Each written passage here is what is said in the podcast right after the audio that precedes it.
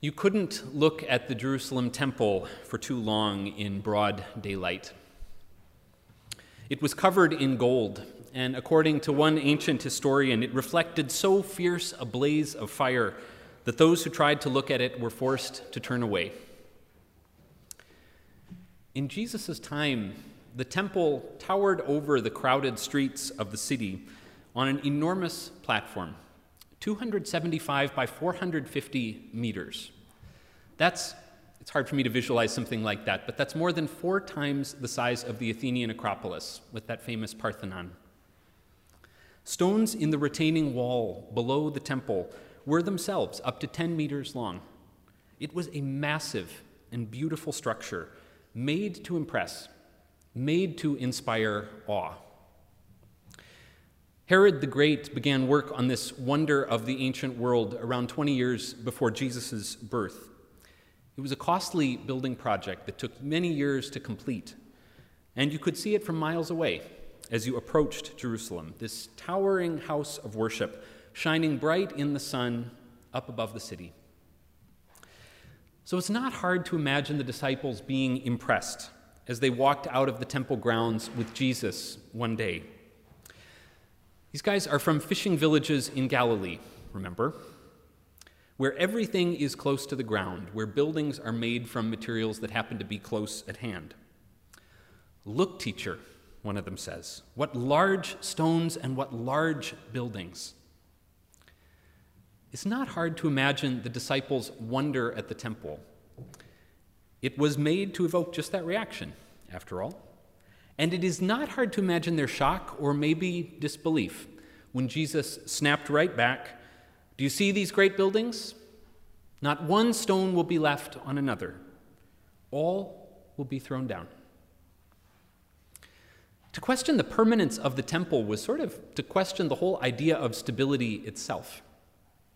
This was the dwelling place of God, after all, the sign of God's presence in and among the people.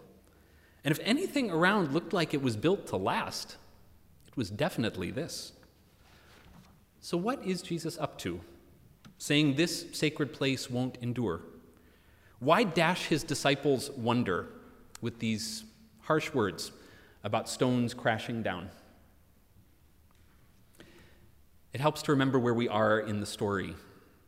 It's the last week of Jesus' life.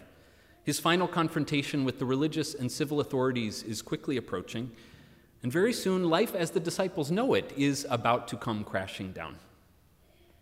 Great disturbances are on the way their teacher's betrayal, and trial, and execution, the end of their life following him around Galilee, and this deeply uncertain, wide open future.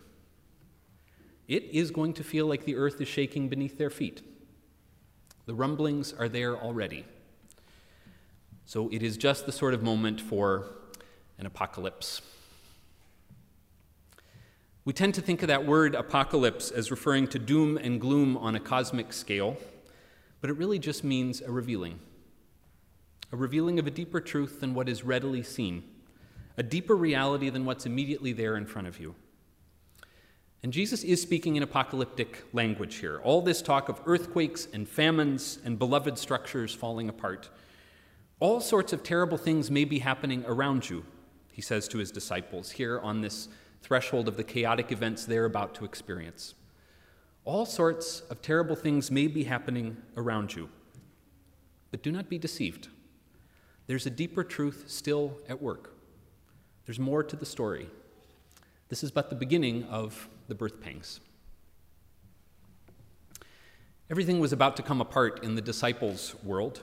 Jesus' apocalyptic language is clearly speaking to that. Biblical scholars will also remind us that everything was about to come apart in Mark's world as well. We don't know exactly when this gospel was written, but it was clearly about 40 years after Jesus' death, right around the fall of Jerusalem, either just before or just after. In the year 70, in response to fears of an armed Jewish uprising, Rome attacked the city of Jerusalem and destroyed this very temple that Jesus and his disciples are looking at today. When they were through, hardly one stone was left on another. For Mark's community, early Jewish Christians living in and around Jerusalem, this was a moment when the world and everything stable and trusted in it seemed to be falling apart. It was a moment that seemed like it could be the end of everything. And so Jesus' words here do not be alarmed. This is not the end, would have been particularly resonant, particularly close to home. That's actually what apocalyptic literature means to say to its hearers in whatever traumatic experience they may be facing. Don't panic, don't lose your head, because this is not how the story ends. It's a little bit like reading Harry Potter, which happens to be a very common activity in my house these days. It's a long series, seven books, each of them hundreds of pages long, and each of them filled with lots and lots of ups and downs. There are moments when everything seems right in the world, when good is clearly triumphing over evil, when Gryffindor is winning at Quidditch, and the pieces all fit together. And there are moments, lots of them, particularly in the later books, when everything seems to be falling apart. When evil is gaining a foothold, and those who could help refuse to do so, and friendships are strained, and it seems everything is just a step away from complete disaster. There are dark times in these stories, times that could be all but overwhelming. But here's the thing when you are reading one of these books, you know where you are in the story. Unless you've reached the very last page of the very last book, you're still somewhere in the middle. It's not over yet. And no matter how bad things may get, you can always say, This is not how the story ends. As Christians, we can actually do the same thing with our lives. And we're meant to, in fact. Because remember, we are alive within a great story. It began with a God who created out of love this whole wide world with all life that's here. It continued into this long and complicated middle with all sorts of ups and downs and troubles and mishaps and surprises. And we're alive somewhere in there. That's where our lives take place. We have the beginning and we have the middle, but that's not all, because we also have the ending. And friends, it's a really beautiful one. I know you're probably well trained and don't look at the end of the book you're reading until you actually get there. But with the Bible, we are supposed to do that. We are supposed to peek. And it is a really good ending. There's a new heaven and a new earth. There is a river bright as crystal flowing through the middle of the city. There is the tree of life with fruit for the healing of the nations. There's a new beginning, a new future, a new wholeness for all life. That's how the story ends. That's where it's going. And when it feels like everything else is lost, like the stones making up the most precious and stable things in our lives or our world seem to be tumbling down, we are meant to remember that.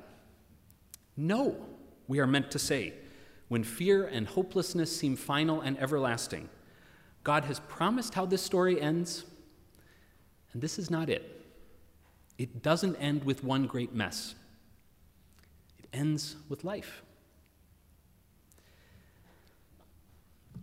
Okay, some of you might be raising an eyebrow right about now and saying, well, isn't that a convenient way to avoid responsibility?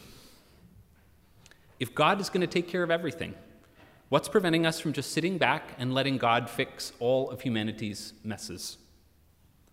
You might be thinking this is just the sort of theology we need to resist in the middle of a climate crisis, when the well being of the whole earth is at stake. We can't just leave it to God, we have to act. And yes, you're right, we do have to act.